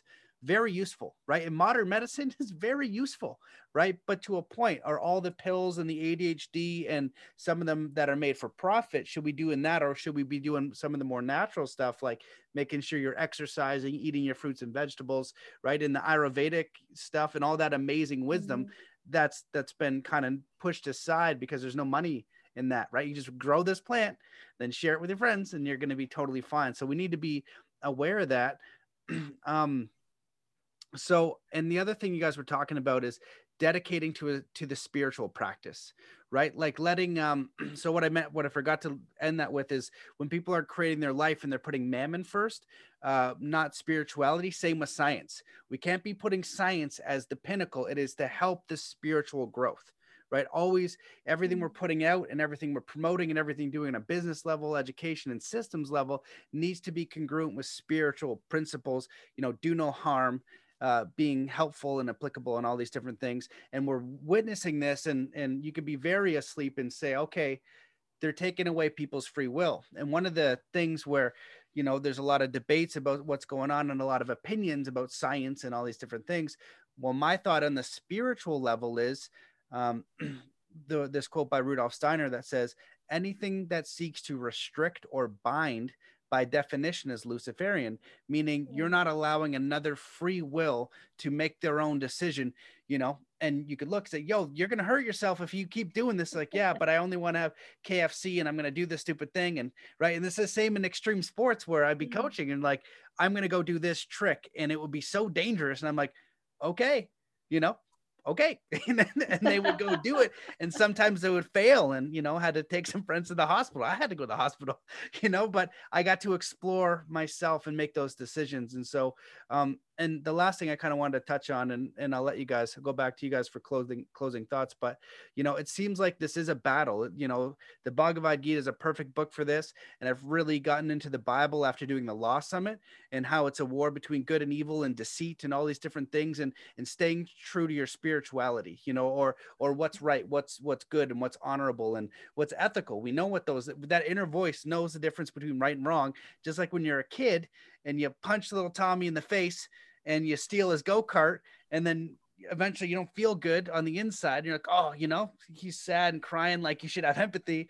Maybe I shouldn't, you know, punch little Tommy in the face and steal his go kart. Maybe I could bring him one, and now he feels good. And oh, now I have a good feeling. It feels better to cooperate. Feel it feels good to help. It feels good to, you know, do the right thing. And we all have that inner voice that I feel like um, we've suppressed. So I think that this battle here, we are infinite, but it's this spiritual test and it couldn't be a spiritual test if we if we knew for sure right? If we knew we would you know when i'm doing coaching on like life purpose i go okay design your perfect job right? If you had a job that came down from the universe i'm going to pay you i'm or i'm a billionaire design your job and i'll pay you 300 grand a year right? Write it all down right? They write it all down they know exactly what they want just like uh, dr Maddox said they know they have the answers. Write it all down it's like okay now go do it Go ahead and go do it. I don't know how much you're gonna get paid, but go do. You just wrote it down. You knew the answer. It's like, oh, but but no, no, no buts. You figure out how to pay the bills and be responsible here, which you will do, but also build this simultaneously. And there will come a point. Maybe it's a year, maybe it's two years, maybe it's five years, maybe it's 10 years, but you'll be proud of yourself. You'll be living in alignment with who you are in creation. You'll know who you are. And that's the most important thing. Um, so I'd love to give it back to you guys. And um, we were talking about the pineal gland, and I had like a funny thought when you're going through. I was like, it'd be very interesting to be with you guys and I don't know if you've ever done this, and it's a bit odd, but you've heard about the DMT thing. So if we were to do ayahuasca or DMT in a cathedral, I think it would be the most crazy experience. But it sounds like uh, Dr. Nisha had uh, that experience um, without it, and I've heard about, and I've I had sure it. With, did. I have it. I've had it without it, and I'm curious about those things, and that's what the breathing technique is for. And I've done breathing techniques where that create that, but it is that feeling, and when you have that, you know there's some sort of power some sort of realm that yeah. connects everything in it. So, you know, but it's Dr. all. P. Matt is referring to, I wrote about this um, in many, when I was at the Mayo Clinic, I went to see the Buddha's relics. There were an exhibition in, in uh, Minneapolis in Gyuto Monastery. I didn't even see the relics. I was just entering the monastery. I'm in this space. And it's a basic home. They've converted into a monastery And I and so there's no grand cathedral. I just get in, boom, I was not the same. It was such a powerful space. And that's the key that your intention can manifest a different space, the physical vacuum, if to use the physical term of Paul Dirac. So I go into that, but it was it was um, really uh, let, let me put it this way. I was not prepared for it. Number two you know uh, it came wham and you cannot function in such an elevated state. I had no interest in food in um, my work. I had clinic the next morning I had to pray for that state to go away. Actually, I prayed, uh, go, let it go. I, I couldn't function. So, and it was like home. It was incredible. So it was very interesting. I was not ready. Tiller says you will, you need to prepare. And that means where yoga comes in. You really purify the body, sattvic diet, so that when the energies come, you're able to, your nervous system can take it okay? You don't uh, jesus sweat blood right? And buddha felt all of his bones were broken because you have such a tremendous rise of energies. Uh, the universe is ready. Actually it's always going. That that vitality is pulsing. When you prepare the physical there is a level it can take beyond which you know then you will leave the physical. That's why i said consciousness doesn't need this vehicle because when I saw Buddha, nobody was there. It was a little relic. and, you know, my, my head was like busted open, like, how can this be? How can this thing talk to me? It was, it is like Buddha was there, but there was nobody. It was a relic. And that's where I realized, you know, um, consciousness is something fantastic. And loving kindness Buddha's loving kindness consciousness manifests this relic. So you're right. See, I went into another rabbit hole there for you guys.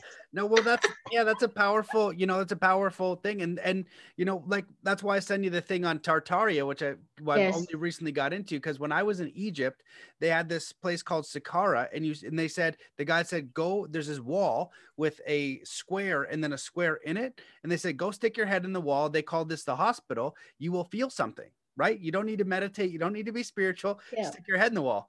I stuck my head in the wall and I felt a visceral vibration.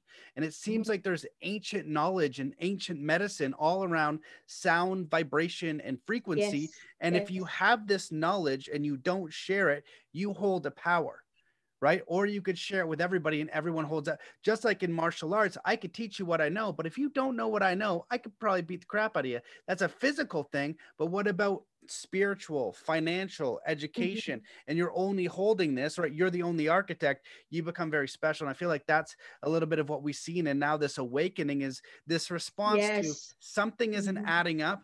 How do we start to align right. with what's right. good and right? And once we find it, we share it because but good, kind-hearted people they want the best for their brother and sister. And we talked about something before um, it's about, called the brotherhood of man right? We care for each it's a human family. So yeah. you don't own it. Like to, yeah, you don't own this this is this is universal. Yeah and, and your work it's not yours because you're hindu or i'm gujarati or whatever. It's not yours. And christianity people often said boy you know more about christianity than i. I mean clearly I, I studied the Psalms and I read the Bible and so I know these things from I, I, give Psalm 91 as a as a prescription. So this is not not a mystery at all. It's not uh, only because I, I don't have to be Christian to do it. Okay, I can I can go to the cathedral and go to a temple, Sanatan Dharma temple, which I do. With Diwali was here. So so these are not separation to me at all um, and and and thank God because I can study Buddha, I can study Christianity, I study Zoroaster, I study um, Gita, you know, and they're all they have a meeting point, you know, uh, they really do. Um, so again, it's non-duality, Advaita. Um, but in any case, we're coming back to that whole question of awakening. This is our opportunity. Things are not adding up and and the narratives are all trying to fit or you know i don't know. As a physician i'm perplexed with some of the things that are coming down. I think that's all i can do is okay are my patients safe?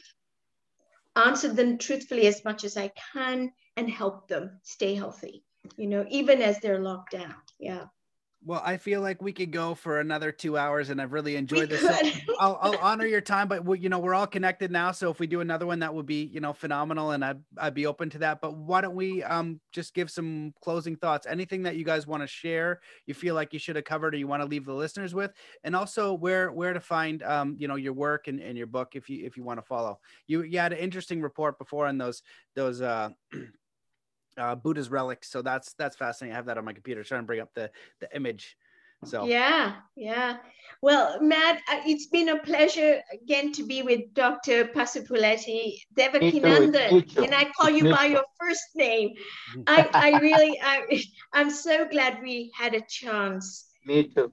Be here I enjoyed, on this forum. Matt, I enjoyed more listening to you.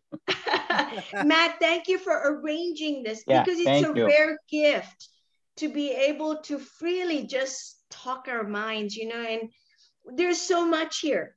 We have taught, touched on themes that honestly will take lifetimes to study for all of us. We're growing together. So I just want to leave with this that thank you for giving us this opportunity to share uh, from our hearts, from our love, to share with our fellow human beings because we're in this together. And our task is to wake up.